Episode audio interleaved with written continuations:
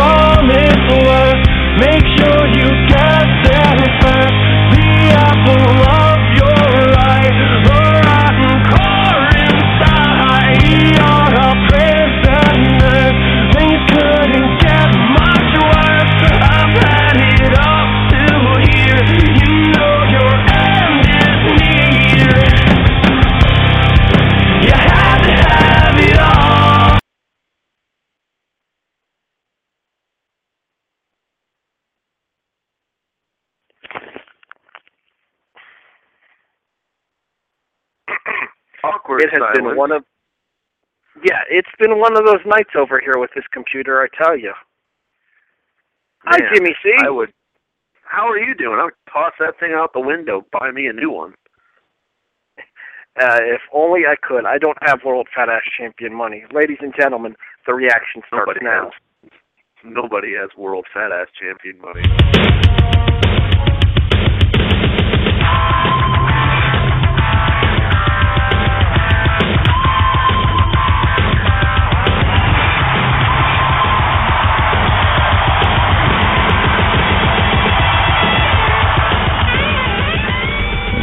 Reaction with Harry Broadhurst uh, and Tony Acero.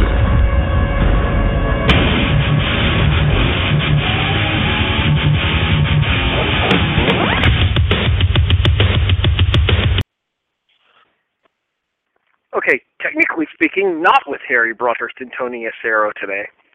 As previously Okay, mentioned, I am the host of the Raw Reaction. My name is Harry Broadhurst, and sitting in for Tony this week, who had a prior commitment, the World Fat Ass Champion, Jimmy Christopher. What's up, Jimmy C? Harry, thanks as always for having me, guy. Great to be on. We actually got an extended version of your musical interlude while we waited for you to call into the show.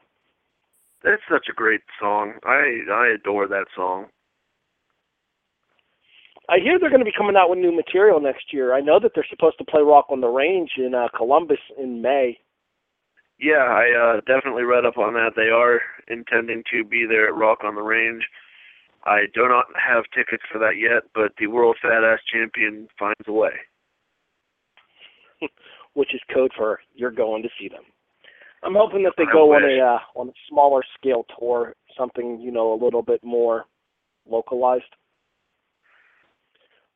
But What's that? anywho, all right. So we're getting a little bit of a late start. So what do you say we get into things here and let's talk about Raw, shall we? Oh yeah, absolutely. All right.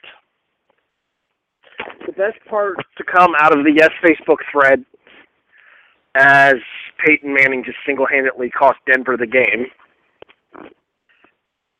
I didn't even bother watching off- that game. I turned off my TV because I'm going to be distracted if I don't. The best part of tonight's Raw to come out of the Raw thread over on the Yes group, which reminds me that the Yes Yes Yes page on Facebook is the official Facebook group of the Raw reaction, and the reaction too, because we've lost the Raw somewhere along the way apparently. And the best part about it was, with in regards to the return of Ho Ho Hogan tonight, I was more of a fan of No No Noble. Jamie No No Noble Boy. I did read that. I got a quick chuckle out of it. Very creative. I believe that was Ron doing, if I'm not mistaken. Yeah, Ron Snyder Jr. Yeah, he, he's a clever one in there. We got a few clever ones. Shout out to Ron for the comment of the night in the Yes, Yes, Yes Facebook groups. Roth right there. And, well, let's talk about the fact that we had yet another almost 20 minute opening segment to lead into our opening contest. Yeah, there's I know there was were- a lot a lot going on there that I just didn't feel like needed to go on there. All right, go ahead. Have at it. Feel free. Well, no, yeah, the opening segment, I don't mind Hogan being there because he's obviously a draw. What little draw he's going to get, or what big a draw he's going to get. People are going to come out to see Hogan. People are going to tune in to see Hogan, and that's why you put him first and foremost, which is great. But after that, you know, Cena coming out there and doing his little romp around the ring, and then Rollins having to come out and you know combat Cena and you know promo at each other, I just felt was unnecessary. If they would have just let Hogan come out and you know say you know ho ho ho Hogan that's what I'm doing and I'm not talking about my daughter let me tell you brother. And then he would get into something along the lines of maybe he would just announce that he wanted to put Rollins and Cena in the opening match. Just let him get over. Put over Hogan as the host put over the idea that he came up with the idea to you know make that the opening bout it's a match people don't mind watching um, and I wish they would have just gone with that angle instead of having Cena and Rollins jaw jack for an extra 10 minutes. That was completely unnecessary. Do you think the fact that they keep doing these opening segments kind of kills the crowd at the start of the show? Yes and no. You know, I've been to I was I've been to two Raws up at the Quicken Loans Arena in Cleveland this year, and I don't feel like they uh they kill the crowd per se because they're still kind of you know it's still early in the show but that's the time of the night that you want to get the people hot you want to get them excited you want to get them watching the show you want to get them you know amped for everything that's about to go on. And it's just one of those things where you're pushing this idea that we need to throw people out on the mics and I can understand why they do it. You know you have to keep the people at home interested from turning the channel to something else such as you know Monday Night Football or what have you.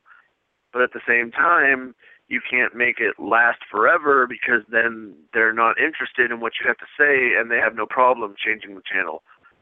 The, uh, the you need to get to the point get to it quickly don't make it drag on and on during these promos and then bang get to the first match of the night keep your fans there happy and at home happy Yeah, and one of the things that you just mentioned there about getting that first match, that's something that needs to be pointed out here in the fact that a lot of times you get general positive feedback when Raw immediately opens with a match.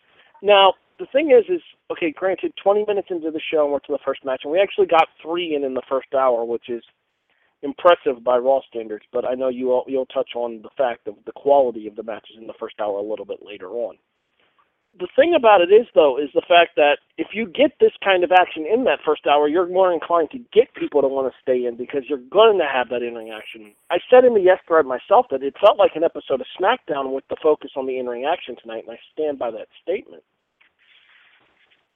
Oh no, I absolutely agree with you. There was plenty of in-ring action tonight, which makes me which made me very happy as a fan who at the beginning of the show was saying to myself, man, this promo is really unnecessary. Man, this promo is kind of dragging. Man, you know, Seth Rollins and Cena, if you're to do it, just do it.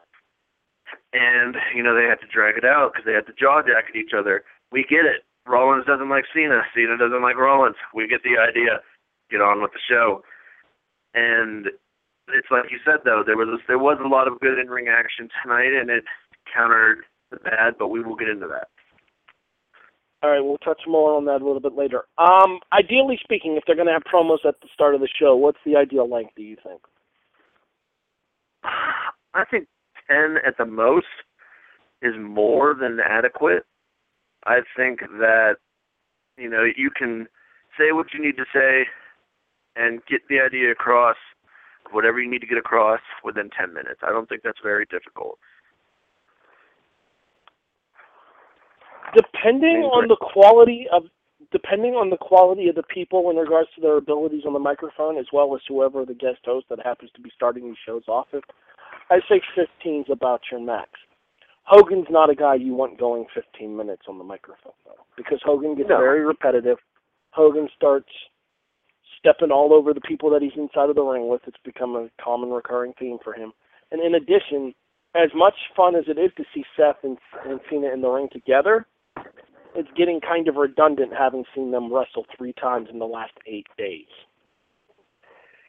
Right, I absolutely agree. And it's like I said before, we got the idea. Rollins doesn't like Cena, Cena doesn't like Rollins. They've got that point across. They don't need to keep hammering at it. They're beating a dead horse there. The fans understand that. The fans know that Cena Rollins is the bad guy. They hate Rollins. And you know, some fans hate Cena. And it's just it just depends on who you ask. But they understand the storyline and for some reason the creative team keeps saying, We need to keep putting this out front and make sure that everybody knows that you guys hate each other. And unless, you know, Rollins is gonna cash in at Rumble if Cena wins and they're gonna run on something from there, I don't see the point of it. I just don't. Not this much, Yeah. not at this time. Yeah, and the thing is, is you're going to have Rollins holding the Money in the Bank case, and you're going to have him doing clean jobs still as well. There's something about that still bothers me too. Yeah.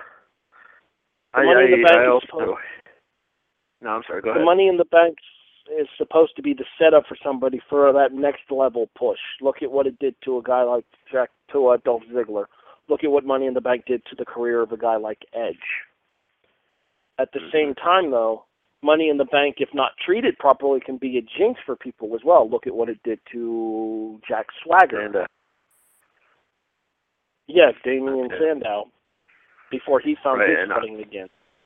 and you're hoping, like I said, I hope that they decide not to bury uh, Rollins with that. It would be a terrible, terrible misuse of the Money in the Bank briefcase, the opportunity, um, and with, with as intelligent as Rollins is allegedly portrayed to be on WWE programming, if he were to cash in the Money in the Bank contract and lose, it would be a massive detriment to his character. yeah, he seems to be that one step ahead guy that's always got a plan, and you know he's very, very weasel-like. He's very intelligent, and you're right. Uh, you would think that someone who is that step ahead would have his cash in all planned out, the way he would execute it, who he would want to do it on, whether it's Lesnar or Cena or what have you. He would have those options ready character-wise and would execute it perfectly. Exactly. All right, so you're filling in for Tony tonight. Luckily, I have a full I have a full fridge over here, so the pop options are in full. What am I popping the top on for you?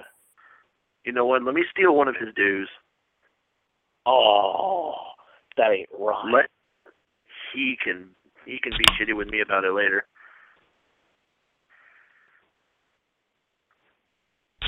Double top power.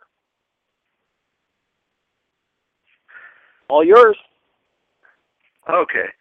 So the first due, um, I've decided to speak a little bit about the final, I think the final chapter in what has been Adam Rose's career as a face. Now he's got the he's had the entourage for the longest time, but you know for the past few months, as you and I both know, he's been kind of getting a little edgy, especially with the bunny character, and finally I think he snapped. Uh, he turned on the bunny, attacked him, he threw him to the barricade. You know, he really, really laid into him. And I think this is final, the final wedge we're going to see between he and the bunny. And I'm wondering, you know, and I've said it before a couple times on the show so far, but I'll say it again. I'm wondering if the bunny is going to enter into the rumble and be revealed there.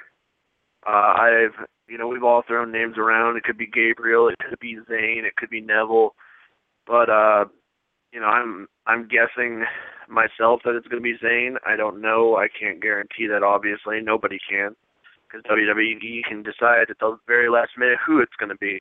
But I like this turn for Rose.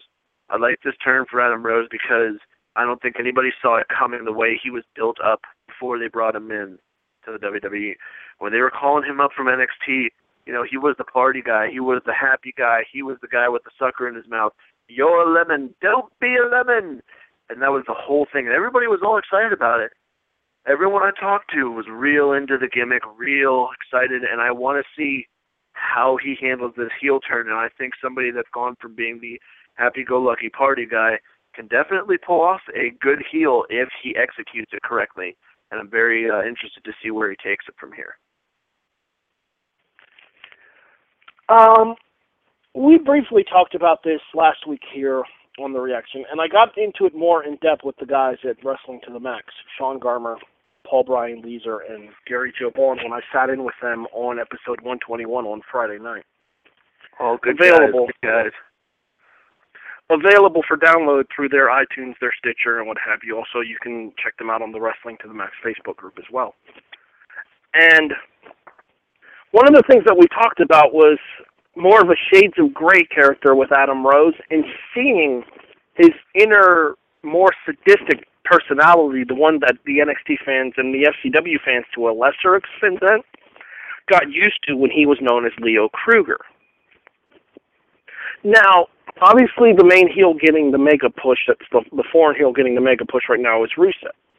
But I think that there's a place for that split personality gimmick for Adam Rose and Leo Kruger in the undercard, where he could be somebody that you can use to build up these lower levels mid card faces to get to a program with Rusev once Rusev breaks into the main event, which I feel is the plan for him.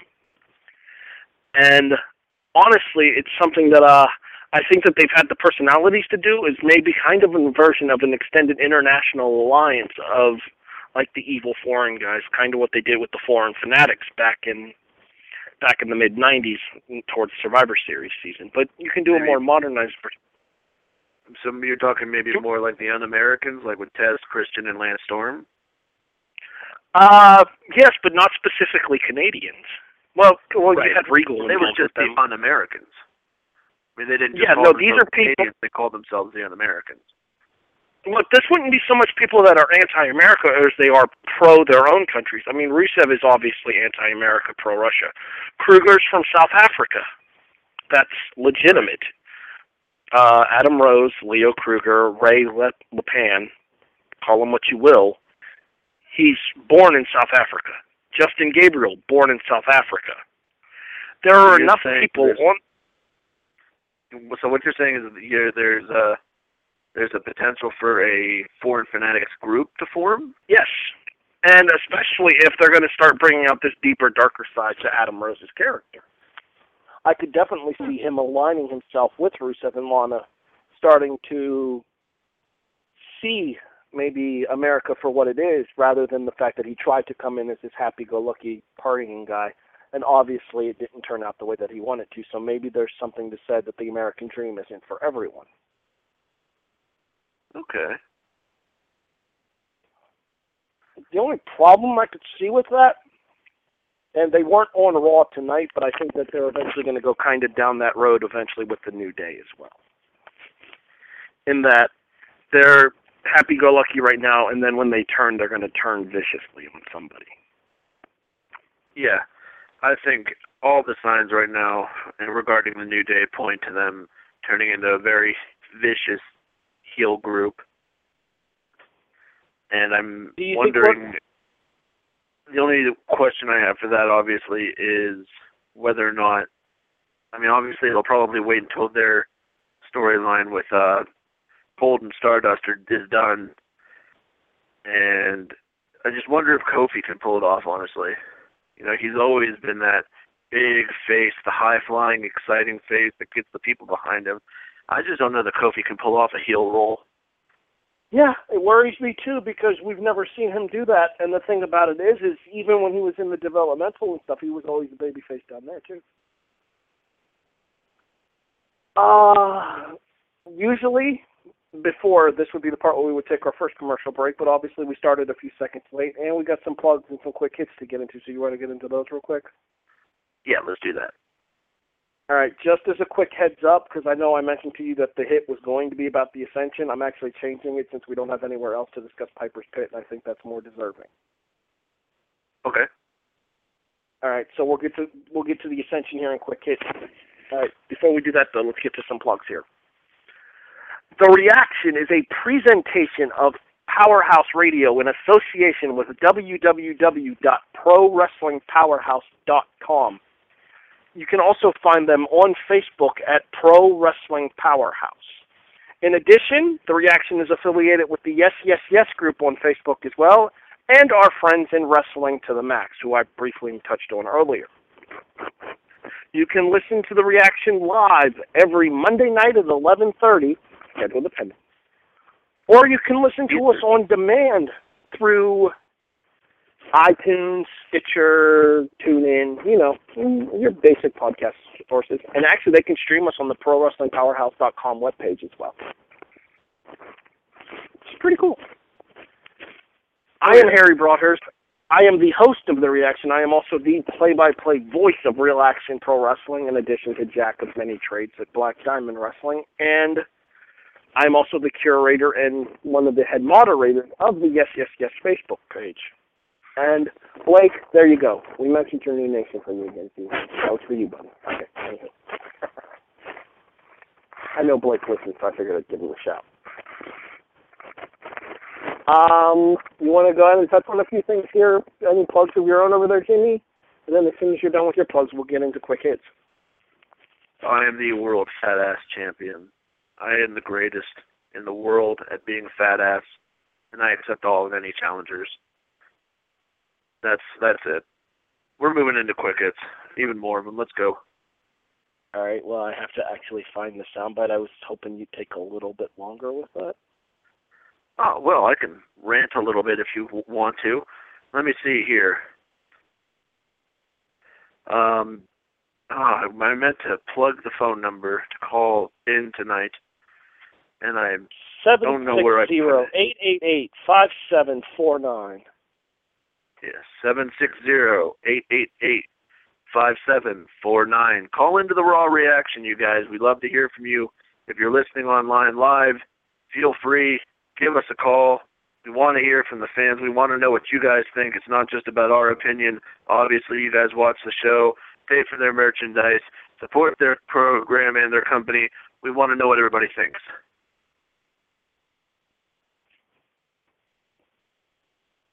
I am having Now there's a a time of it. really awkward silence. I'm having a time Bang, of it. bang, bang, bang, bang. Try and stop it. Bang, bang. Here I come. Bang, Quick bang. Goodness. Like I said, I'm having a time of it over here with the soundboard today. Sounds like it's giving you some hell. Yeah, no kidding. All right, so it's time for quick hits, and let's get into them here. Uh, we'll do them in order of in order of appearance on the show. Uh, question: Yes. I know you have I know you have one of your dues set aside in regards to the timing. Are you going to touch on um, uh, Rose and Truth and Swagger and Fandango there? I'll probably just pop through really, really quick about each of them. Nothing really in depth. More right, about well, the timing case- in general. All right. Well, in that case, we can touch on it here. Uh, Swagger Fandango. Um, congratulations, Jack. You officially don't mean crap again. Yeah, I've never seen somebody go from the top to the bottom so fast. And you know what the thing is? Is I got the funny feeling that if Jr. was still around, Swagger would still be getting like a super push. Because it's pretty common knowledge that Swagger was one of Ross's big hires in regards to the fact that he is a former NCAA heavyweight wrestling champion. Yeah, he was a big amateur wrestler back in the day. Uh, hired by Ross, like you said. Um, the thing about it is, I just don't think. I think the learning curve, just, I don't, I don't want to say it, he didn't reach a level that he was expected to, but I will. I There's will. a Matt level- Swagger has been a colossal disappointment. Wow. I just think that there there's such a big difference between collegiate scholastic wrestling and obviously the entertainment business. There's more to it than just getting in the ring and throwing each other around and putting on a show. You have to be able to talk, you have to be able to create a character and it's just something Jack was never able to do. Yeah, and that's the biggest disappointment of it all in regards to him is the fact that he has all of the skills inside of the ring. we've seen extended length matches from Swagger that have been really, really good. I mean, I go back to his heavyweight title defense against Rey Mysterio back when he cashed in his Money in the Bank contract. Swagger can go. It's just Swagger has never had a personal a personality that has allowed him to be anything other than a mid carder. Yeah, it's been really rough for him. His personality just never developed. Um, he's one of those guys that, like I said, he's got the size, he's got the momentum. He can move in that ring. He's got great positioning, in my opinion. You know, he's always got great chemistry with whoever he works with. It's just that once the match is done, everybody goes, okay, so why should we care anymore? The match is over. exactly. You're not. And it's He gives you nothing to been- remember him by. Right. That's always been his mo. He he gets in there. He you know he he's this big six eight two two seventy five. He's a big dude. He's a big boy, and he moves like he's you know two hundred ten pounds. The guy can move really well. It's always just been that after the match is over, or you know even during the match, you know he gets on momentum, but he never you know looks to the crowd. He never had a thing where he could get them behind him. Now he's got the we the people gimmick, but it's almost like it's five years too late to even matter. I think most of his heat in regards to that We the People gimmick was tied up into Zeb Coulter, and the fact that Coulter's not around anymore is kind of hurting his momentum, what little he did have. Yeah, well, when you lose your mouthpiece, it is incredibly hard to bounce back, especially when you don't have any character of your own. Exactly. All right, we move on here with Brie and Natalya in basically the build towards Natalya as the number one contender towards the Divas title continues. Um, I asked this briefly on the reaction last week, and I talked to the guys on W2M about it, so I'll ask you in full here. Um, your thoughts on Natty being the number one contender?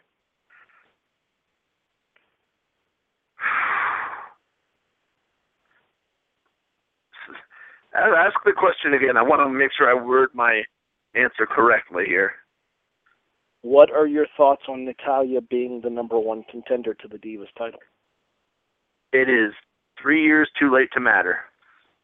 Quite honestly, she's kind of like she kind of reminds me of Swagger.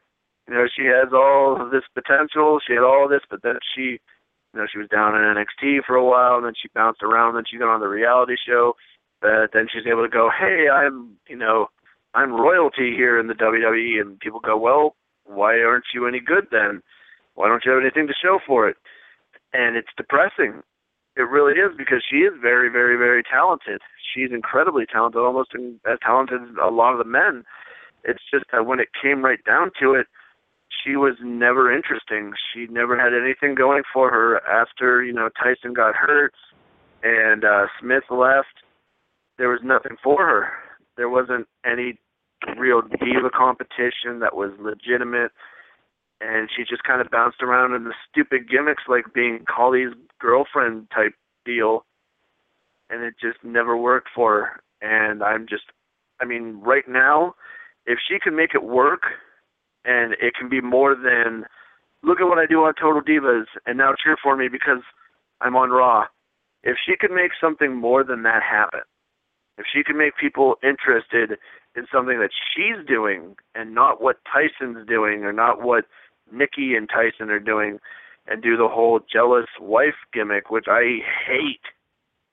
I think that maybe there's something there for her. But right now I just do not see it in the least bit. My biggest problem with this is the fact that they're already doing a kind of similar storyline in regards to jealous relate jealousy in relationships with Naomi and Jimmy Uso. And the problem with that is going to be is the fact that with the personalities involved in the other in the other feud, with Miz being involved, with Jimmy Uso and Jey Uso being involved, and with Damien Mizdow being involved by proxy in this feud, their personalities completely overshadow overshadow Tyson Kidd and Natalya's personalities. So, if anything, the people that you're going to be talking about in regards to these kind of storylines are going to be Miz, Jimmy, Jey, Ms. Mizdow, and Naomi. And once again, Tyson and Natalya become forgotten about. Right. It's and it's it goes back to something else you mentioned last week on the reaction as far as the lack of creativity. You look at it and you go, why are there two different sets of the same storyline going on at the same time? And it comes Well, down to, well, which one's going to be more interesting? The one with Miz or the one with TJ and Natty? And you're right, it's coming down to the Miz having much more personality and much more ability to garner attention than, you know, TJ does. So Yeah, Tyson's just an incredible Like I said, it's worker. But he's, Tyson's an incredible worker, but he's charisma deficient most of the time. He's just now starting to develop a character. agreed. All right, continuing on here. Um, the Matadors and El Torito, El Re- Reno, I think they called him, against I Gold don't Dust know. and Stardust. I think more to the point Honestly- here, I don't care. to yeah to that point in the show that was probably the match of the night honestly there was the most work being done there was the most you know work being put into it um it actually it wasn't of- really On Mhm. behalf of Seth and Cena, I'm insulted for them. why I actually thought the opening match wasn't bad. I mean, very formula based, but still not bad. If it wasn't obvious that Cena was either bored, tired, or just didn't care for that match, then I would agree with you. But Rollins carried the shit out of that match, Harry.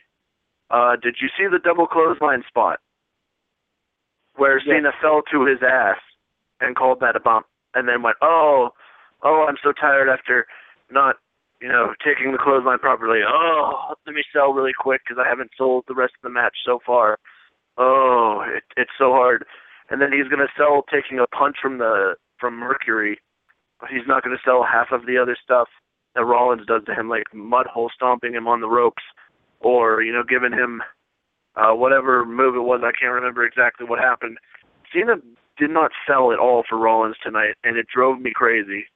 If you're going to try to make yourself look strong, that's one thing, but you cannot shit on somebody else's work like that because that is what makes everybody else mad at you all the time, and I was not happy with him tonight. Very well. All right. Um, then let's go ahead and get back to your thought process on the Matadors and Dust Brothers matchup. Then. I mean, it was it wasn't bad by any means, in my opinion. I thought it was very energetic compared to all the matches before it. I thought it got a lot more time than the matches before it. Uh, it was fun to watch. Uh, you know, three on two and Torito or Dero or whatever you were calling him, he got in on it, and you know he did. Yeah, and he ended up getting the pin. So I mean, it was fun for people to watch for a holiday match. You know, it didn't have to be anything special but they still did some work. They still worked in the match. They didn't just, you know, write it off and go, oh, you know, whatever, it's just a holiday show.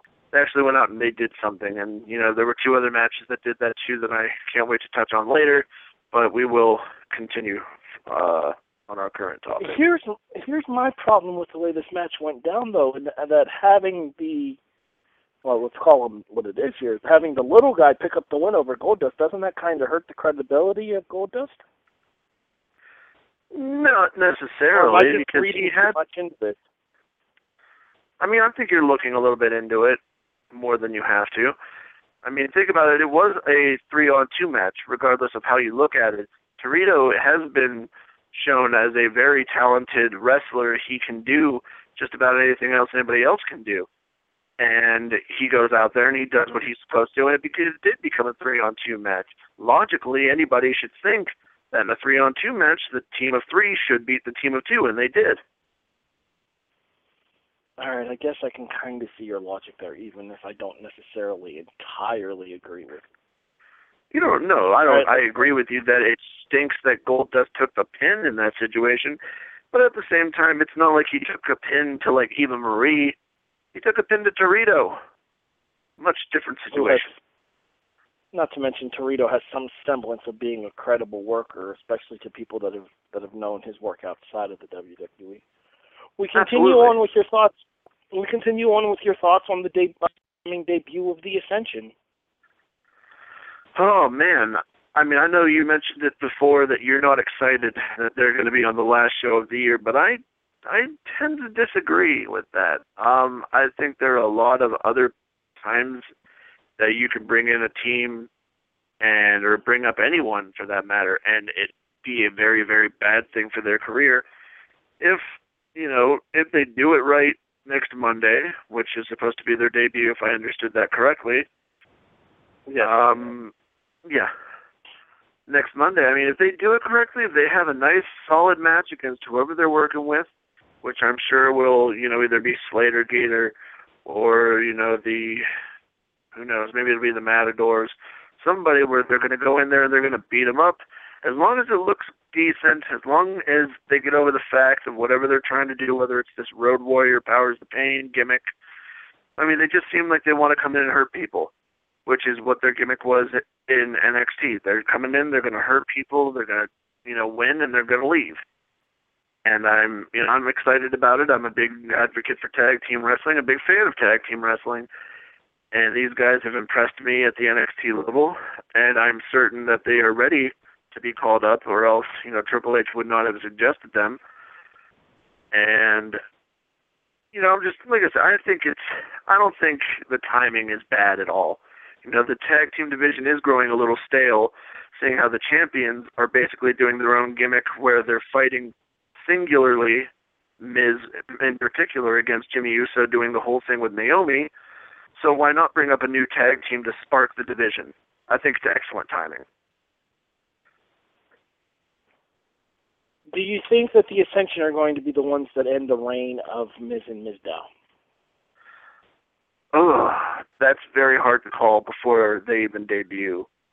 I would say no, because I imagine that they would drop the straps to the Usos and then maybe have the Usos take on the Ascension and let them have a storyline. But I'm also, like I say, because I'm I'm certain that a lot of people are begging to see Miz versus Mizdow at Mania, so I'm assuming they're going to drop the straps and start a storyline to lead to Mania, and that would lead, you know, the Usos maybe to face the Ascension at Mania or on the pre-show for Mania for the tag team championships. But I think that's, you know, I think it's a great match. I think it's a great matchup. I think the Ascension and the Usos mix or will mix very well, and I'm excited to see what they can do when they eventually meet each other. In regards to your comment about Triple H not calling them up unless he thought they were ready, I think that there are a lot of people that would actually argue that statement in regards to the fact that both of the members of the Ascension, Rick Victor and Connor Connor O'Brien, are both in their mid 30s. So it's kind of now or never for these two. The youngest member of the Ascension is the guy that was released from the WWE, and that was Kenneth Cameron, who is now known as Bram in TNA or better known to WWE fans perhaps as Mr. Charlotte Flair. Right. And okay, we continue on here with the Six Diva tag match. Obviously, this was just your Diva Fluff Christmas piece here, but what the hell was up with that finish Alicia Fox used? I wasn't against it. Um, if I'm not mistaken, Naomi used the same thing or something very similar about a month and a half ago to finish a match. Survivor Series. Survivor Series. Well, it was Survivor Series, yeah. I, I it was don't uh, mind either of them using it. Uh, Naomi's was like a head scissors power driver, whereas Alicia's was more of like a leg a leg used DDT, like a DDT using the leg. Naomi's had a lot more snap on it, but in fairness, Naomi's also a better worker than Alicia is as well. So. Yeah, and Alicia's got longer legs, so it would look more awkward for Alicia to do it than Naomi. But I didn't mind the finisher. I thought, you know, obviously they have to do something a little different, a little more exciting. And, you know, to do a move like that, it doesn't scream, you know, bad. I don't think it was bad in any any way, in my opinion. But I just, eh, at the same time, at the whole match in general, because I mean, it got a lot of time, which it didn't really need, and it's just, it's a glorified commercial. We all know it, and I'll I'll say it. I don't care. Hate me. Um, it's it's a glorified commercial for their reality show. It's it's not necessary. It's boring, and it puts over the faces. So it it's just a commercial. Who cares? Restroom time. Honestly, yeah, the, two main accomplishments in regards to this particular match here were to make sure that they plugged Total Divas starting back up again in January, and as well as to throw out some eye candy for the fans in attendance and those watching at home that like the eye candy, the eye candy aspect in regards to the Divas. None of the Right. ring work in this No. match was going to set the world on fire. It was nothing anybody was going to remember in a week in, uh, in a week anyways. It was just a way to give the fans in, in attendance at the arena as well as those of us watching at home a little bit of eye candy in regards to the girls. Um, It, and it's a shame the because list- there were some good workers in that match. I think Naomi's I a agree. very talented up and coming worker. Obviously, Emma and Paige have proven that they're terrific workers. And then you put them in this six woman match, and it's just like you're squandering their talents on purpose to put over a reality show. Well, the thing is, is as you said, though, it's a reality show that all six of these women are involved with, which is why it's happening. And I was Yeah, I questioning as to why there was no Layla since she's Summer Rae's traditional tag team partner, and then I realized that this was your Total Divas commercial match, and Layla's not involved in that show. Anywho, last thing on the quick hits agenda here: Miz and Jim, Miz and Jey Uso. I thought it was a really good match for as little time as I felt they got. It only went on about five to six minutes, uh, but it was still entertaining. Mizdow was doing his stuff on the outside, but he wasn't really as distracting as he normally was, as he's normally been, rather. Um, I Yeah, thought I that noticed there, they in- kind of kept they kind of kept the focus of the camera off of him. yeah, it was very interesting, and I noticed that, and I kept saying, "Man, I wonder what Mizdow's going to do. Man, I wonder what Mizdow's going to do. Are they saving it for the finish of the match? And he's going to do something nutty?" And he really didn't do anything. He didn't make he didn't do anything to make you say, "Man, you know, that's the Mizdow I know." And I don't think that's a bad thing. He doesn't have to go out there and do something stupid every week to make people enjoy him. People enjoy him now. Why should he continue going over the top with things on a regular Raw or a holiday go home show? Uh, obviously, Jay and Miz, uh, Jey Uso and Miz had a very solid match. I was very impressed with it. Uh, their their finish uh, was very run of the mill, but it was worthy. exciting. What's that? Their finish was very censor worthy. Yeah. It was easy. I don't know if it was you caught very easy. Well, I don't know if you caught it or not. They had the black screen the finish. Oh yeah. They- Yeah, I think he accidentally to the pulled his pants up.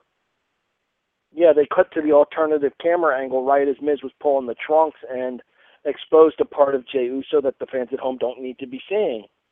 We call it the Ric Flair maybe he should maybe he should tie his shorts then. Is that Mizdow's fault for playing to the character and grabbing the tights? Not Miz Dow, Miz. Uh, I'm sorry, Miz. You're right. So you No, know what I mean, I you- agree You, you know what I'm getting at. I think it was. I think it was kind of intentional in regards to the way that they did it, and then doing the censoring and stuff there. I think that was all part of part of the overarching angle of the match itself. Um, we actually have a caller right now. That's awesome. And I'm going to go ahead, and I'm actually going to go ahead and let him take the second due here, because it's the man who the dues were intended for. Uh-oh. Hey, how's the office party coming along? Office? I work for a bar. I'm actually It's about to still an office right party. True. Very true. So what's up, fellas? Talking about some Raw? What the hell was my due anyway? You got Reigns and Show for some unknown reason.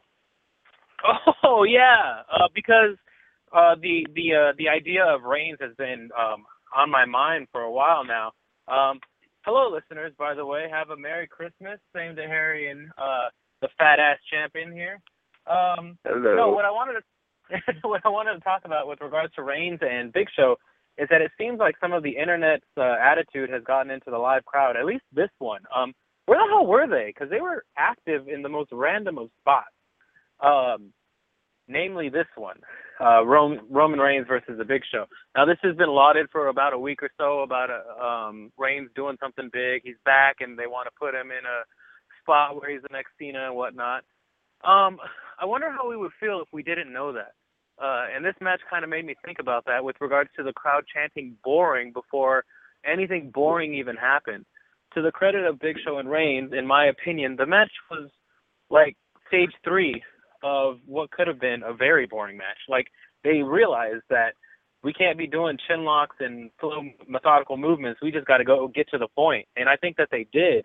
Um, there was really no pause, no break. There was a small one, but that was about it. By and large, this match was um, action packed from beginning to end. And the only thing that I could really truly complain about is the fact that they're protecting the Big Show um, with a count out victory for someone that they claim to want to give uh, the John Cena push to. But that's minimal. Um, so I guess the reason why I bring it up is, um, did you guys at all think it was boring, or do you think it was just an overzealous crowd? We've talked um, before on the show, Tony. We've talked before on the show about the fact that there are crowds that like to get themselves over despite the show. Right. And obviously, there are some crowds that can get away with that. The po- the show after WrestleMania crowd, you've come to expect that from. This was not one of those crowds, and this should not have been one of those matches. I think that there is enough of a traditional fan base in Roman Reigns that you need to give him a chance to show what he can do before you try to turn on him like they have on Cena already. And not giving them an opportunity to do anything before the boring chant came out and the the Daniel Bryan chant. I don't know if you caught that as well. Yeah. Yeah, it just seems uh, like they were going. It just seemed like they were going above and beyond in order to try to get themselves over, despite the match that was going on inside of the ring which which brings me to that question of how we would feel about Roman Reigns had we, the IWC as a collective unit, not known that according to rumors and speculation that Roman Reigns is the next John Cena. Um, I've written columns and I've talked about rumors in general re- with regards to wrestling, and the reality of the situation is, I'd say about 70 to 80 percent of what we put on 411mania.com is either something that you could already guess yourself um, or it's just going to come true. But it's really not a big stretch to call it out. So it's not something that's mind blowing where you're like, what the fuck? Uh, Roman Reigns is going to get a push. He has the look. He's, you know, The Rock's cousin. He's got the pedigree. He's got everything you need, and he's working on mic skills, which can be improved.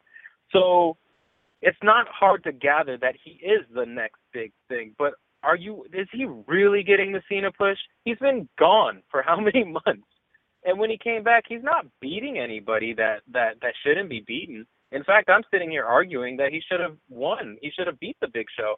Um, so where exactly are the the if you want to call them haters of Roman Reigns? Where are they getting their hatred from, other than the ideology of whatever WWE puts in front of me, I will not like. Do you want to go ahead and take this one, Jimmy?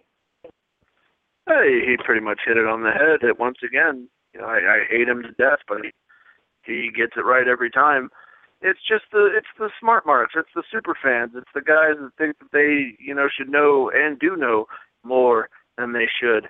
It's the crybabies. It's the whiners. It's the guys that, that go watch you know New Japan Pro Wrestling and then talk about how much better they are than everybody else. it's dang Wyatt, you bastard. um, don't care, hate me. Um, but it's just it gets to the point where people are more interested about reading spoilers on the internet than they are of watching the shows. Oh, am I going to be interested in watching this? I better read about it on the internet so I can make that decision now. Why bother? Just watch the show. Put it on your DVR. If you don't like it, you can press the stop button or change the channel. That's it. You don't have to be this super fan smart mark that needs to know everything before it happens. Just enjoy the product. That's why it's there. It's entertainment. On and and so what if it doesn't play to your demographic? Guess what? It's not supposed to. It's supposed to play to the next generation and the people that have been there and appreciate it the longest. Yeah, I'm and done. moreover, like you know, I had a I had ordered pizza tonight for my siblings. I was at my parents' house and um I ordered one with I guess Pizza Hut has this new thing where you could put whatever toppings you want, but not toppings like pepperoni and stuff, but like a type of sauce. So I put this balsamic uh mix on it. It looks like chocolate. So my sister, who's two years younger than I am, came over and she's like, "What is this?" So I jokingly said, "It's chocolate chicken pizza." and she looked at the pizza, and without even trying it, she gave the most disgusting face and threw the pizza down and said, "I'm not eating this." Now, of course, once again, Tony's talking about something that has absolutely no relation to wrestling, but I'm going to tie this in. She didn't even take a bite, okay, at all. Nor did the fans of this Roman Reigns versus Big Show match. They didn't even give it a taste. They just saw something that they knew they weren't supposed to like, according to some unknown source, and just hated on it. They they essentially threw the pizza in Roman Reigns' face without even giving him a chance to say, "Hey, this is actually pretty fucking good. Try it out." If you don't like it, by all means, don't eat it, but give it a fucking chance. And I just saw that tonight, and this is something. This is probably the first thing that I'm going to write about at the beginning of the year. Where did this disdain for Roman Reigns come from? A and why? And uh, it just I saw that encapsulated with the match tonight with Big Show, and that was one of the things that I really wanted to talk about before I went and got inebriated for no apparent reason. All right, two things to touch on there. One, that's just the inner thugster coming out in her. Yeah, that's the thug. I was going to mention that too. yeah, she's a thug. Yeah, yeah. Fuck you too, George. Anyways, uh, two. Yeah. Yeah, you guys, you guys are dead on here, and I think that we're all jumping the gun on this Roman Reigns thing because honestly, we're gonna have to wait until the Rumble until we find out if this super push for Roman Reigns is actually going to happen. I've Oh, made my don't- prediction don't tell known, and I made it known. I made my prediction known a couple weeks ago that I think Daniel Bryan is returning and winning the Rumble. They've been teasing more and more activity for Bryan recently. If Reigns wins the Rumble, then maybe there might be a reason to start to worry about the fact that the Superman push may indeed be happening. But let's not put the cart before the horse and turn on the guy before he gives us a reason to turn on him. Well, and and moreover, he's not John Cena. This is what you all, including myself, have been asking for. This is someone that will essentially grow with you as a fan. This guy is going to be the person that you grow with.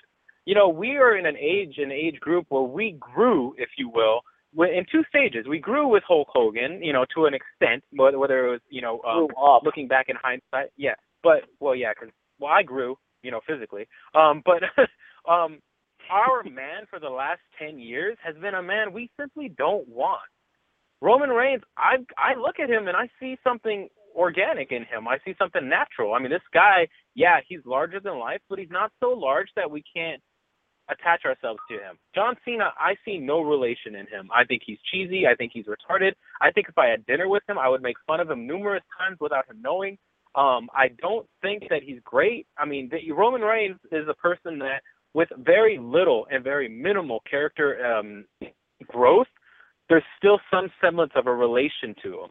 At least for me personally, and it has nothing to do with race, gender. It's just like, hey man, that guy's cool. No, he he seems excited and invigorated. He doesn't slouch like someone who takes a double clothesline and falls on his ass. He he sells, you know, and he's still trying to grow, and he still will grow. So we can't complain, just like Harry said. At least not for another few years. And if he does win the Royal Rumble, watch that crowd explode. Watch how many people actually are okay with it, versus the millions of boos that Batista got.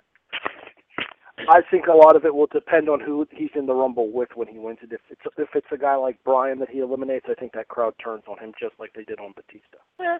I'm I'm glad I'm not the You're only one that have to- noticed Cena clothesline himself to his ass. You're So going glad I to didn't. have to I'm not the only one. You're go- you're going to have to protect Roman to an extent. And by that I mean you're you going to have to probably keep Bryan away from him, especially if this is the plan for Mania with Reigns and Lesnar. I think they will keep them apart. And uh, I just, you know, this was a, uh, it wasn't even, it was a minor spot in the show. And that's another thing that you have to realize, not you guys, but people in general. Reigns is not getting that push yet. Maybe there's talks about it. Maybe there's little moments of it.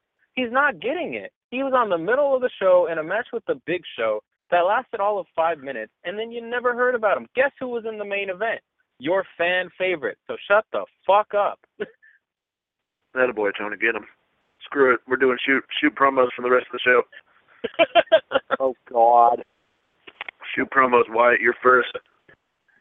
Can't we all just get along? Jesus. Anyways, all right, Tony, you go get intoxicated, and I'll see you next week, buddy. Will do. You guys have a good rest of the show. Um, to the readers and the listeners, do not forget to go to the Yes Yes Yes page and vote for your moment of the year. Thank you, everyone who voted for my beloved, beautiful woman, AJ. She kicked Paige's ass. Actually, it was a pretty. She won match, by but it three votes. was- And I have some decorum, please. closest vote. Uh, really? but, I'm uh, I'm having soundboard issues over here, and you're calling for sound bites. Son of a bitch! Yeah, just keep voting. We're Listen, we're Harry, it's enjoying the either hell you out or of me, it. buddy. as mods we're enjoying the hell out of it even even though we knew what we were getting into with the you know oh how come you didn't include this person that person or whatever i will tell you why because this is not a democracy this is a dictatorship and i am the dick so there we go Wow. All right, Tony. Merry Christmas, buddy. Same to you and the rest of the You too. family as well. And I'll I'll talk to you next Monday, sir. deuces bitches Ladies and gentlemen, can I have some decorum, please? God, do you know how excited I'm going to be when he comes back at the Rumble, and how depressed I'm going to be if he doesn't? Uh, I think he comes back at the Rumble. I think the question's going to be who does he feud with coming out of the Rumble. Um, And I am very interested to see him and Ziggler for the Intercontinental title. You know what I would actually be interested in? What's that? Barrett, Sheamus, and let's reverse the roles here. Barrett is a baby. Sheamus is a heel. Yeah, there's another guy that's bound to come back pretty soon from that injury of his, huh?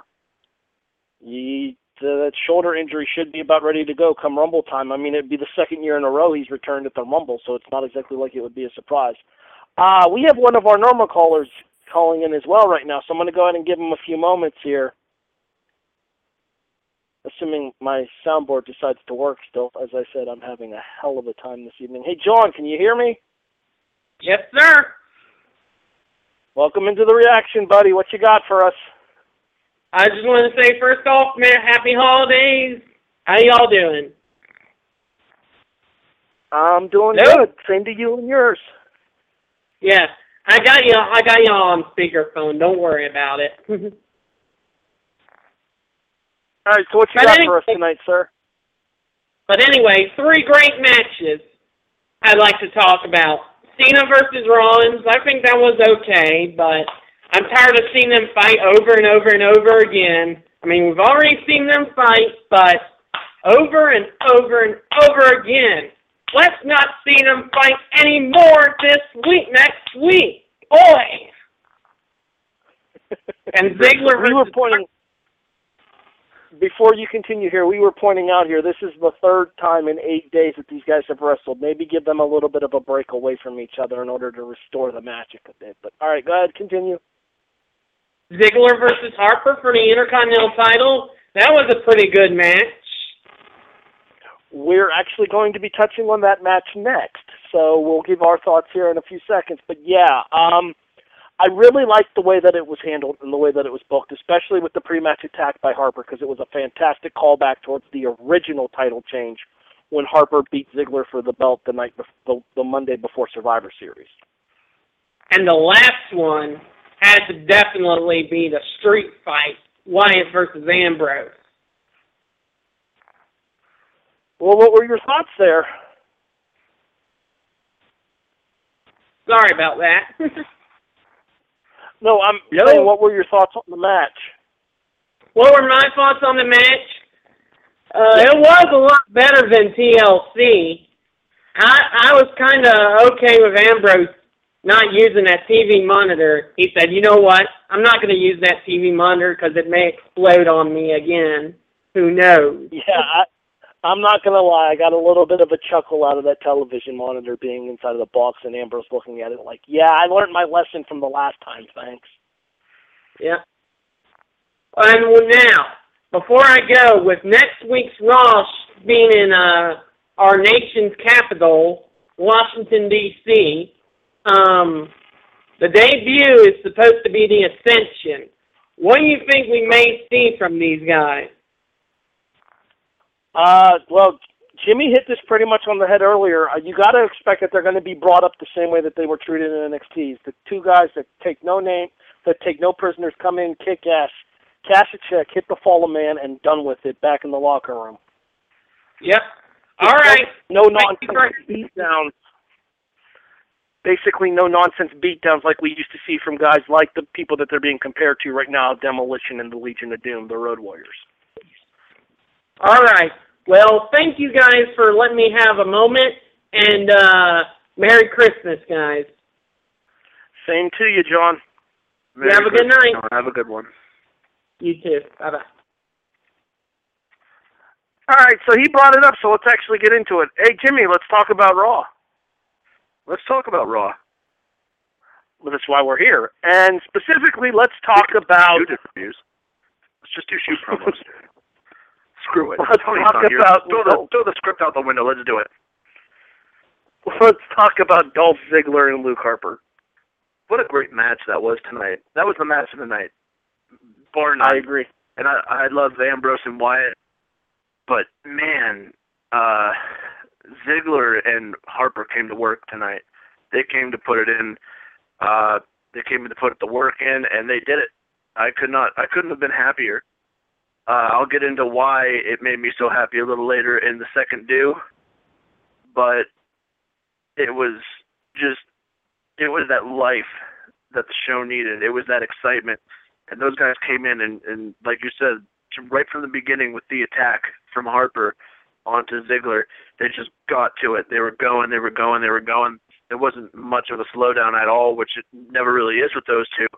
Um, and it was very enjoyable, very exciting. I was happy to see that those guys uh, came to do what they do best, and it was a fantastic match. Can't really add anything to that. As I said, ever since from the start of from the start of the match with the callback towards the Raw right before Survivor Series when Harper originally won the title, to this time Ziggler actually overcoming the odds of being put at that pre-match disadvantage there. The story that they told was perfect. It is a perfect win for Dolph Ziggler and the the reestablishment of the Intercontinental title as well. Because one of the things that we've always talked about here on the reaction is the fact that the secondary titles need to mean more. And if there are two people right now that are busting their asses to make a secondary title mean more, it is Dolph Ziggler, it is Luke Harper, and it is that Intercontinental title, and credit goes to both of them for that exact reason. 100% agree with you, Harry. Could not add more to that. All right. On that note, we move into Harry's hit. Here comes the, here comes the, here comes the, Harry's Hits. here comes the, here comes the, here comes the. Y'all don't really work like that. So I got to tell you, every time I hear the soundbite for my hit, it makes me want to watch The Longest Yard. That was a fun movie. I liked the original and the remake, but that was a fun movie regardless. Yeah, it just the concept of it was just so much enjoy, so enjoyable to watch here. It's a bunch of prisoners who are being mistreated by the guards that are allegedly there to protect them and serve them in order to keep them in safe custody while they're inside of the pen for whatever it is they are. And the guards decide to abuse their privilege, so the prisoners strike back in the form of a, of a football game. It really is one of those movies that goes underrated, and it will always be underrated because it's not, you know, Gone with the Wind. It's not one of those blockbuster destroyer of the box office, but it is a fantastic movie to just sit down and be able to enjoy. It, it really is one of those karma is a bitch movies, and you get to learn that by watching that movie. Exactly, and it has those intense moments as well that you wouldn't expect from a movie of its style. I won't go into specifics here because of the verbiage that is used in this particular scene, but the scene with Austin and Nellie inside of the library in the prison is one Oh, of the more gripping scenes that I've seen in any film. Yeah, no, you're you are not wrong, and I will not go into detail upon that either because I am a man of virtue. But uh, yeah, that whew, that scene, that scene's not fun to watch. But you got to, you got to watch it. You got to appreciate its value. It gets real uncomfortable real quick. All right, Oh, so anyways, it, it spares no time. Speaking of thi- speaking of things getting uncomfortable quickly, and we call that a segue. Uh oh. Uh oh. um, let's go to Piper's pitch, shall we? Oh jeez. I had absolutely no problem with Piper's pit. I have a problem with the way they made Ryback look tonight. And I don't mean the stuff in the ring with Rusev. Yeah, the fact that they put a bow on him. What kind of jackass came up with that decision? Piper probably, if I had to guess. I've worked with the man. Trust me, he's a little wacky. a little is a drastic understatement, but anyway, specifically referring to this year, we were talking about how Harper and Ziggler are doing their best to restore prestige and honor back towards the Intercontinental title. hmm Do you think that the impending matchup, and it'll probably be for the U.S. title, will do anything at all for the U.S. title in regards to Rusev and Ryback? And what is your interest level in the match itself? My interest level is about a five right now because I want to see where they go with the story. Right now, it's you know the first part of the story. Ryback comes out, confronts Rusev. Rusev backs down. Second one is Ryback attacks him before his next match, and then third one is you know they finally get Rusev some contact. What's that? Rusev attacked Ryback on SmackDown. Yeah, that's what I said. Or did I not say that? Ryback attacked. I'm sorry. Uh, right. Ryback confronts Rusev. Rusev backs down. Rusev attacks Ryback before his next match, and then on tonight's show, they finally get a little contact. They finally get a little in-ring work. And I'll tell you what, that was one of the prettiest spine busters I've ever seen Ryback do, ever. Like well, just the way I guess, like, he. we're, I'm sorry. I guess why we're cutting shoot promos here, maybe he wasn't trying to break anybody else's ribs. Oh, boo. no, I thought it was very well handled. I thought it was I thought it looked great. Um, you know, he he stalled it long enough, the timing was good and it just worked. Um it, they didn't have to do a whole lot more than that. Uh he went to do the meat hook clothesline. Rusev, you know, runs away and that was that. I thought it was great. Did you notice that Ryback kind of slid when he stopped himself from delivering the meat hook? I thought that was kind of funny. Yeah. I don't know if he meant to do that on like the carpet of the ring that was there for Piper's Pit or not, but I didn't I think understand it. I, I'm almost certain that the carpet from Piper's Pit kind of threw him off a little bit. Yeah. I I didn't understand it. I just I watched and I said either he slipped or he meant to catch himself and just slid. But I don't I honestly I don't know if it was on purpose or not. It didn't look like it. But then again, you know, Ryback could have made it look like he meant to, so who knows. All right. Um, no, I right got to tell you, I'm sorry. As far as the to answer your question in full, uh, as far as the U.S. title goes, like I said, the interest is a five. I want to see where the story goes. I don't think they're doing a bad job with the story right now between the two, but I'm not sold on it yet. But I don't think right now that it's helping the U.S. title at all. That an undefeated, you know, monster of Rusev has the U.S. title and isn't really doing anything more with it. You think that he would there would be more behind it, there would be bigger to do about it. Like now everybody should want the US title because, you know, if you get the US title you're knocking off this undefeated guy and it just seems like, oh, I got it and I I got it and I, I got it and that's what it is. And I'm Just- eh. just as importantly here for me, and you mentioned the fact about going after Rusev because he's in, he's unbeaten. Just as importantly, you think that a lot of guys, I mean, storyline wise, would want to step up and defend the honor of their country as well, with the fact that a non-citizen is holding the belt of the United States. And I think one of the things that would have added a little bit more heat towards this towards this general program, and especially in regards to Rusev having the U.S. title, is if the tease that Lana had done on Instagram with the European Championship belt had actually occurred. yeah. No, no doubt there. Uh, I was Because actually switching, I actually assumed that that would have been what had happened by now. Honestly, I thought that they're they would have done, and I didn't say it before, but I had been talking about it for a while. I said to myself, "Man, you know what they'll probably end up doing is Lana and Rusev will turn the U.S. Championship into a European or Soviet Championship by the end of the new year, and say our New Year's resolution is to make sure that nobody takes our championship away from our country like we did to you guys." and I thought that's what they would end up doing. and they haven't done it yet, so I don't think that they will. But that was just like a random idea I had one day, and I never really followed through with it and talked about it on here. Do you think it's possible that the fact that she accidentally spilled it on Instagram right before the pay per view on Sunday night is what led to the decision to not use the European title? No, I I would say no to that only because I think WWE creative will hopefully, you know, put my faith back in the powers that be. Hopefully, have an idea of something else along the lines of that down the road. And you know, if they didn't want to do it at the pay per view, then you know why bother doing it on a Raw? Uh, I would assume that they would save that for a pay per view or something as a big event or a big to do, and go, oh, you know, we took your title from your country, now we're changing your title and claiming it for our country. And you know, you would just think they would save that for a pay per view where people would, you know, watch on the network, and it would just be a bigger to do. It would be adding to the story and adding to the glamour of that particular pay per view.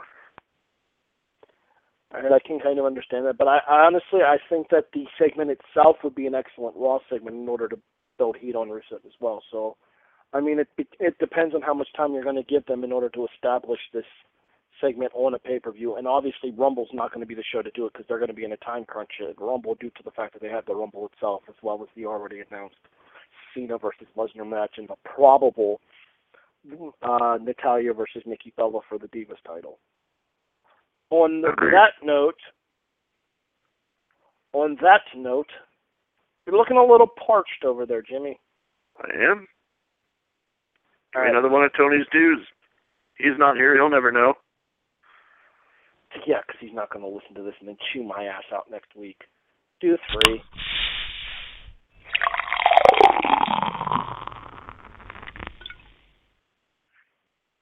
So one thing that seemed to drive a lot of people crazy tonight, including myself, is that uh, the timing of a lot of things tonight on the show seemed to be misplaced, as in the matches. For example, early on, you know, Rollins and Cena had their promo, and then it went right into their match. Normally, I don't think that would bother people if they didn't drag that out during the promo, and they just would have got to it, which I mentioned earlier in the show. Um, but then after that, you had two straight, like three minute matches. Uh, Fandango and Swagger, hmm and Adam Rose and R-Truth. And you say to yourself, you know, even though you don't really want to watch those particular matches for, you know, 10 minutes at a time, you still want them not to be back to back.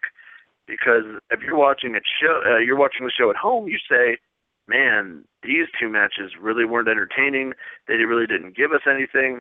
Granted, Adam Rose's heel turn told a good story and made you kind of invest in that a little more. It it it's the timing, and by the time they got around to Big Show and Roman Reigns, people were chanting boring, boring, or Daniel Bryan, Daniel Bryan, and it just it makes you wonder. Do you, why not separate those two three minute matches so that you're not killing the momentum of the show? I mean, once Ziggler and Harper went on, that things picked up a little bit more, and the people were more into it and more excited. But before that, everybody was just angry about it, and I think they have to choose their spots a little better on Raw, in my opinion. I can kind of see where you're coming from in regards to the pacing of the show. I mean, we talked about this briefly on Facebook while we were talking about how we were going to go about the show and stuff, and I mentioned that maybe you could have put that uh the Fandango and Swagger match a little bit later on in the show to break up the spacing between like Piper's Pit and the uh the uh, main event segment itself. Although I think Right. that's where the Six Diva tag went. But anyways, just spreading out these matches that let's be honest are piss break matches for the fans in the uh in the arena. And probably for the people at home too, it's a chance for them to go get a snack, go go use the restroom, grab a pop, whatever they're gonna do. Uh an adult beverage if you're Tony, what have you. Um anyways, so I can understand where you're coming from as far as spacing that out, though. But I think the one thing that we can't complain about is the fact that even though they were kind of scrunched together the way that they were, there was a lot of wrestling on tonight's show. And I know one of my traditional complaints is I'm I'm a wrestling fan. I'm not a sports entertainment fan. I watch for the matches. I watch for the athleticism. I watch for them to tell their stories inside of the ring and not on the microphone. So as somebody that's a fan of watching the actual wrestling that goes on during the course of the shows, a card like tonight is something that's right up my alley because it was loaded top to bottom with in-ring action. Oh, I absolutely agree with you. There was a lot of in-ring action tonight. It kind of reminded me of a SmackDown, and you know we we touched on that earlier, and we talked about it before on Facebook between the two of us. But it reminded me a lot of the SmackDown show. It reminded me, you know, that of that just due to the amount of in-ring action. There wasn't really a lot of promos being cut. There wasn't a lot of talking on the mic. There was a lot of just in-ring wrestling, and it was fun. But for three hours, you have to make sure that you break that stuff up correctly, or else you're going to lose your fans. You're going to lose their interest, and you know those people who paid tickets to go to that show are, are you don't want them going home and saying, "Man, I'm glad I wasted forty bucks on a ticket to watch two three minute matches at the beginning that were totally boring and they didn't even get TV time for their entrances." And it just goes to show that the timing needs to be right on a show in order for everything to flow correctly.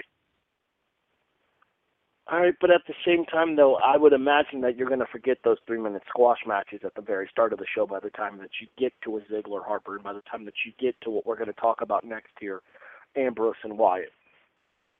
Which, and you almost have to question that, though, don't you?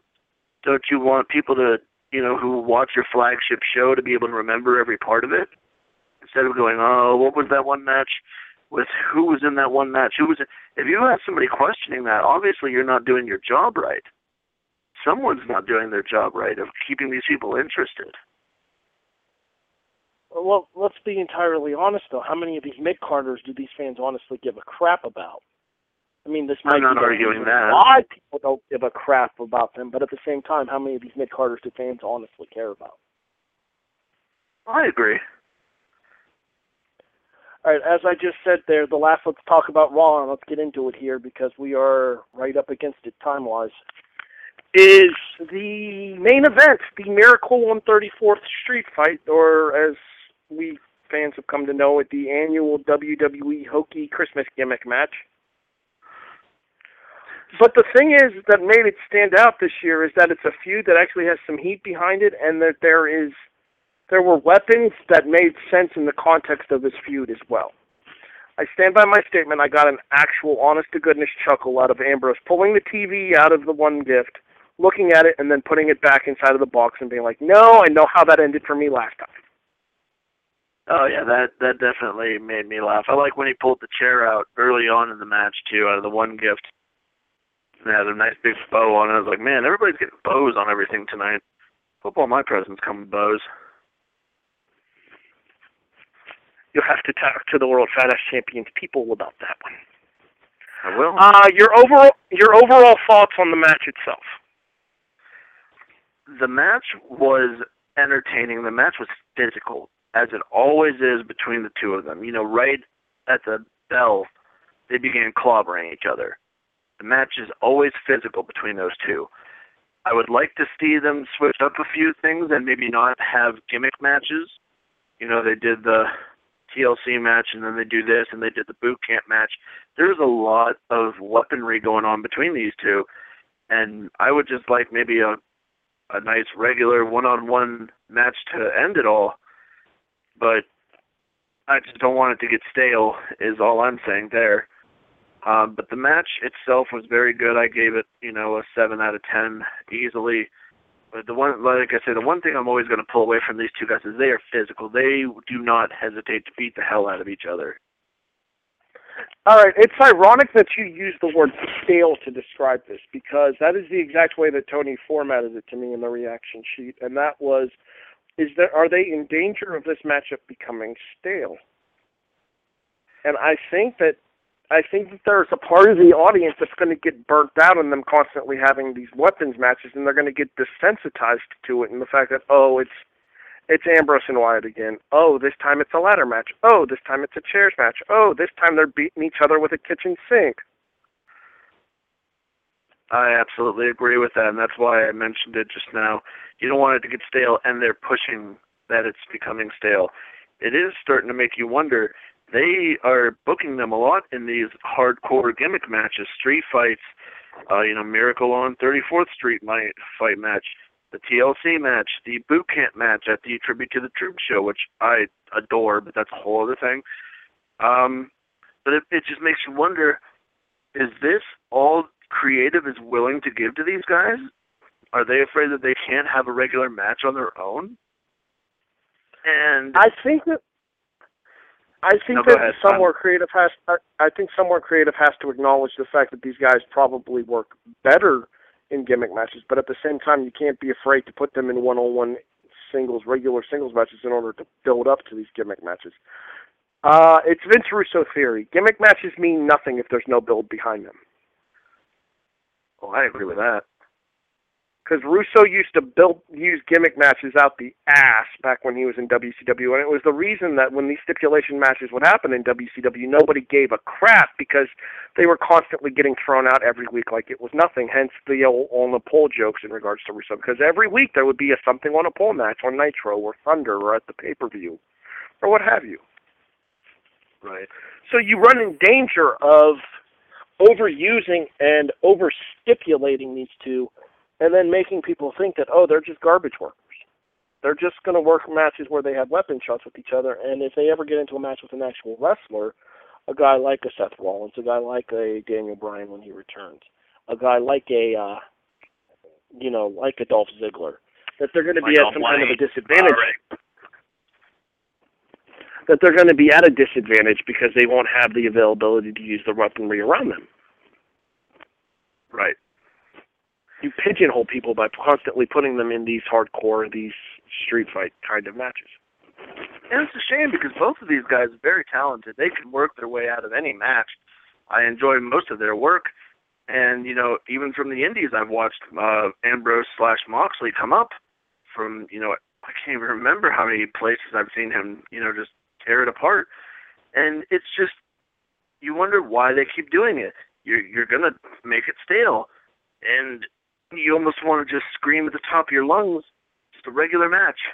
Let these two just have a regular match because any any finish will do for them right now which is the best part of their gimmick. Any finish will do. If one of them loses with a count out they can play it off. If one of them loses with a disqualification they can play it off because that's the way that these two work they're very psychological, not only physical but very psychological. They can work around stuff like that. and they can go, oh, I got counted out, but you know I'm still in your head, or I'm still here. I'm that gnat in your ear, and it will work for them. They just have to let it happen. Exactly. There's absolutely no point to be constantly blowing through gimmick matches, especially when they're not going to pop a rating. They're not going to sell any extra tickets at these live events, and they're not going to do anything but make the matches that they're going to have going further mean less and less, and eventually wear out the fans watching at home that are seeing these kind of matches on a weekly basis. Right.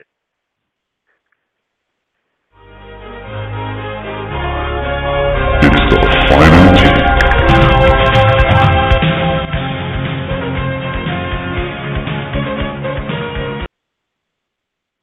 Do do do do do do do do. Sorry, it's one of those songs that gets stuck every time I hear it. All right. Anyways, hey Jimmy C, Yes. what was your favorite part of tonight's episode of Monday Night Raw? It is hard not to say the Ziggler Harper match, so I'm going to go with that. Those those guys tore the roof off of that place, and they just they came to tear it apart like they always do. It's always fun watching those guys work, and they did not disappoint. I cannot disagree with you. It is absolutely. It's been happening for a while, but it's been a lot more obvious recently that we are seeing the rising of the star in Dolph Ziggler. And he's been proving it more and more and more over the course of the last couple of weeks and months. And it's about time that he gets the recognition because, as Ziggler himself says, he's been too damn good for too damn long to have been in the spot that he was in. What is your least favorite part of tonight's episode of Monday Night Raw? You know, I touched on the timing and the placement in the show, but the one thing that stood out to me the most was just the waste of time that opening promo was for the show. And the reason I hated it the most was simply because it seemed to disregard Hogan as the host. Because when Hogan was out there, the people were all about it. Then Cena comes out, he starts demanding matches. And Rollins comes out, he starts demanding the authority being brought back. And only once did they acknowledge Hogan after that. And it's just like the man is there. That's Hogan. That's the guy everybody grew up with with the WWE. Let him speak. Come on, guys. He's there for a reason. And it just seemed like they completely disregarded him, and it was awful. Hey, Harry, what was your least favorite uh, moment of the tonight? I think the scatter shot of it all, especially for that first hour, like you said, the pacing, but it was the overall first hour pacing as well. That long promo to start the show, and then into the back-to-back three-minute, well, I mean, I wouldn't call them squash matches because they weren't entirely squash matches, but three-minute mid-card matches that nobody's going to care about and nobody's going to remember. Whereas if you use that to take the time to tell the story further for Roman Reigns and the Big Show, to give the fans a reason to want to care about Reigns and Big Show even more than they already do, to take the time to do more than just the inset promos with these guys and actually have them tell their stories backstage. Also, there was a significant lack of Renee Young tonight, and that was very sad. yes, but no, was it's, not there much. It's it's the overall pacing of the show.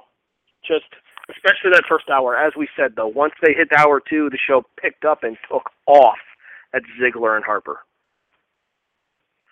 Uh, your overall letter grade for tonight's episode of Raw, and just a brief explanation as to why.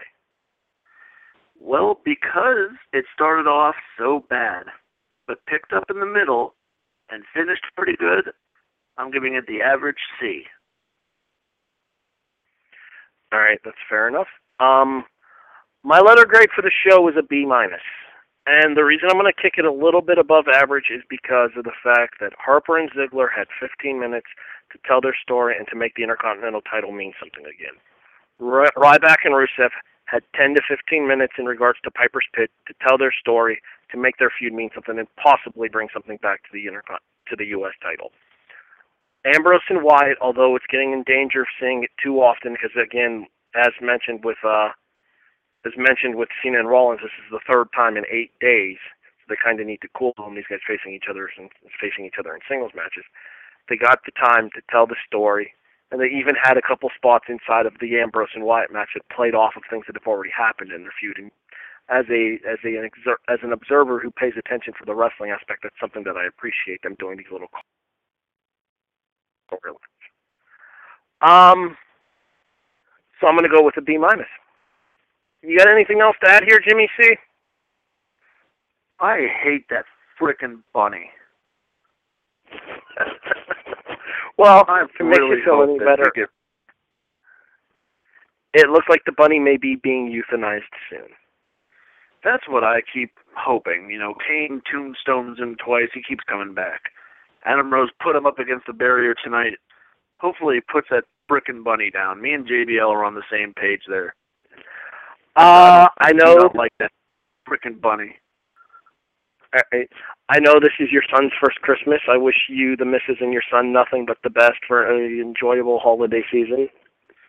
Uh, I appreciate that very much, my friend. Uh, my name is Harry Broadhurst. He's Jimmy Christopher filling in for Tony Acero, who actually did call in, so he said that he might. This has been the reaction for December 22nd, 2014. Our year-end reaction is next Monday, December 29th, and we'll let you guys know the result results of the Yesies next week as well. Make sure you vote. As mentioned, I'm Harry. He's Jimmy. We'll see you next Monday for the Yesy Awards and the go home for 2014 for Monday Night Raw. Have a good night, everybody, and we'll catch you next Monday. This has been the Happy reaction holidays, everybody. On Powerhouse Radio. Do, do, do, do, do. There it is.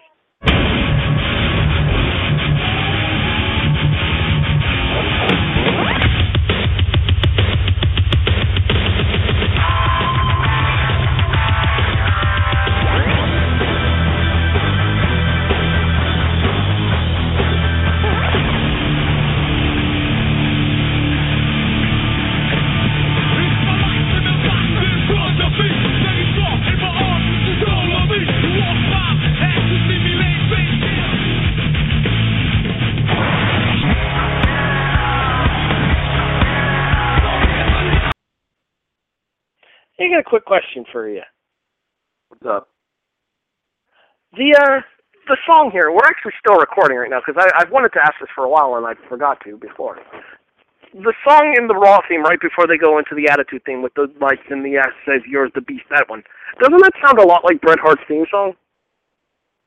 Not that I can hear it. It just it sounded like Bret's theme song to me. Uh, maybe I maybe I'm just listening too closely, or maybe I'm just trying to put things there because I like Bret's theme song, and not the remixed one, the original Bret theme song. Right. Oh, that pissed me off so much when they remixed Bret's theme when he came back. Yeah, I did. I didn't really enjoy that either. I was always a fan of the original. Really? All right, man. That's going to do it for us. Thanks for listening, everybody. We'll see you next week. bye bye. I'll pay tribute to Tony here. Doses, bitches.